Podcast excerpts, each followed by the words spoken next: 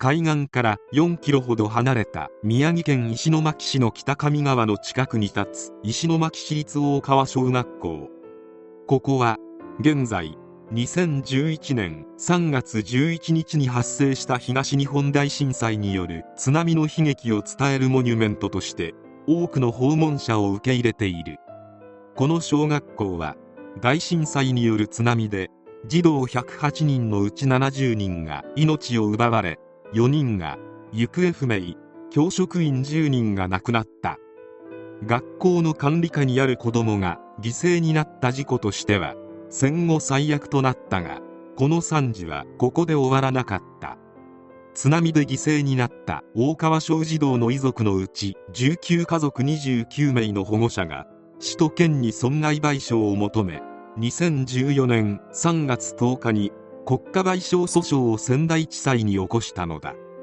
地震発生からすぐに避難行動をせず、校庭に児童を座らせて点呼を取ったり、避難先についてその場で議論を始めたりするなど、学校側の対応を問題視したためだった。地震が起きた時、大川小では地震発生から津波到達まではごじゅういっぷんかんあり、町では津波の襲来に警戒して防災無線などでも津波が来ます、高台へ逃げてくださいという案内もあった。いっぷんいちびょうを争う事態であったが、教師らは児童を校庭に集めて点呼を取り、全員の安否を確認した後に避難先について議論を始めた。児童たちからも避難をしたい、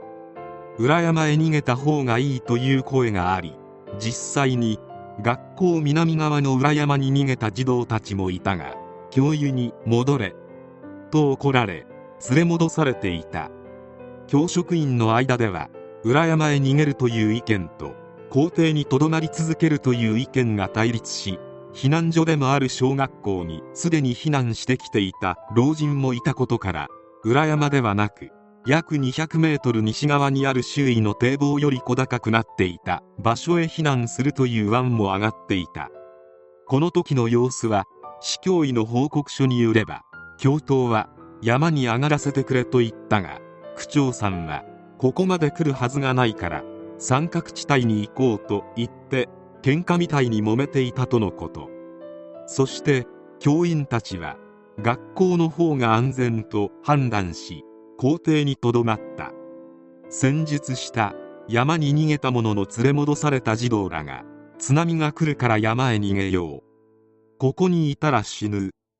と教師に泣きながら訴えていたという。ごじゅっぷんほどして川に近い三角地帯に移動を開始し、その直後に津波に巻き込まれた。教員たちが揉めていたごじゅっぷんの間に、児童を迎えに来た保護者たちは独自に避難し、全員助かっていた。この大川小学校の悲劇に対し、地震発生から津波到達までごじゅっぷんかんの時間があったにもかかわらず、最高責任者の校長が外出で不在下での判断式系統が不明確なまま、すぐに避難行動をせず、校庭に児童を座らせて点呼を取る、避難先についてその場で議論を始めるなど、遺族は学校側の対応を疑問し、実際釜石の全小中学校は普段から避難に関する教育が徹底されており、ほぼ全員無事であった。そしてなぜごじゅっぷんかんも逃げる時間があったのに逃げなかったのかなどの説明を石巻教育委員会に求めたが、市教委はその間児童の聞き取りメモを廃棄、生存教員は ピーティーエスディー を理由に説明会へ出席を拒否し続けたため、直接事実経過を確認する機会すら設けられず、遺族が納得するような対応はしてもらえなかったため訴訟にまで発展した。遺族がそうせざるを得なかったのは、保護者説明会や検証委員会の検証結果でも遺族が知りたかったことが解明されず、真実解明の場や方法が訴訟以外にない状況に追い込まれたためである。一審の仙台地裁判決は、教職員らは津波のななふんほど前に学校近くで津波襲来の可能性や高台避難を市の広報者が訴えていたのに、高台に児童らを避難させる義務を怠ったと認定した。二審の仙台高裁はにせんじゅうはちねんしがつ、さらに踏み込んで事前対策の不備についても過失を認定し、賠償額も約せんまんえん増額した。高裁は、校長らは児童の安全を確保する上で地域住民よりはるかに高いレベルの知識と経験が求められると指摘した。大川小は市の津波ハザードマップの予想浸水区域外だったが、高裁は広大な流域面積を有する北上川の近くにあり、津波の襲来は十分に予見できたと認定。さらににせんじゅうねんしがつに改定した危機管理マニュアルに、具体的な津波からの避難場所として学校の裏山を指定し、避難方法などを決める必要があったのに、それを怠り児童らが津波に巻き込まれたと結論付けた。石巻市の教育委員会もマニュアルの是正を指導する義務を怠ったと指摘した。最高裁ではにせんじゅうきゅうねんじゅうがつとおか付で市と県の上告を棄却する決定をした。これにより計じゅうよんおくさんぜんろっぴゃくまんえんの賠償を命じた二審仙台高裁判決を支持し、遺族側の勝訴が確定。遺族らが起こした裁判は、いち、に審とも石巻市と宮城県に賠償を命じた。しかしその判決内容は大きく異なる。一審の仙台地裁が地震の後の対応を重視したのに対し、二審の仙台高裁は地震の前の備え、事前の予測や防災対策を重視した。ハザードマップには大川小が津波の浸水予測範囲に入っていなかったため、市や県は事前に津波は予測できなかったと主張した。それでも仙台高裁はハザードマップが完全なものではないことを指摘した上で、校長らには子どもを守るために高い知識や経験が必要である、学校の危機管理マニュアルを改定して備えを充実すべきだった等しと判断した。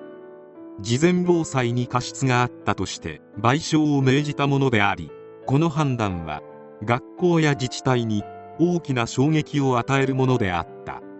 それゆえ市や県は学校現場に過大な義務を課しているなどと主張して上告したが、いずれも退ける決定を出し、高裁判決が確定。市と県の敗訴となった。控訴審判決が最高裁でも維持されたのは、子どもたちの安全を学校が一手に担っていることを重視したためと受け止められている。幼い子どもは教員の指示に従うしか他はなく、災害時の指示に誤りがあれば命を失う結果になりうる。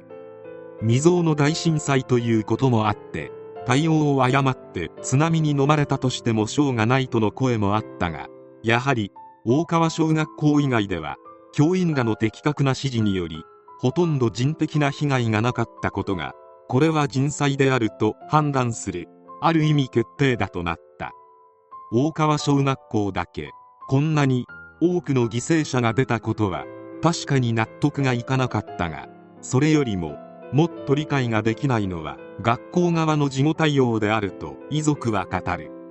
校長は遺族をすぐに訪問せず、捜索にも協力的ではなかった。遺族が一体何が起きたんだと途方に暮れている時も、学校側はいつまでも説明しようとせず、説明会を開いたのは震災からいっかげつも経ってからだった。その時の学校側の態度も、どうしたら責任を認めない方向に持っていけるか、そればかり考えている気がすると遺族には感じられたとのこと。確かに津波は不可抗力だったとの見方がある。しかし学校で起きてしまった結果への責任はあまりに重大である。亡くなった犠牲者やその遺族のためにも真相は明らかにすべきであった。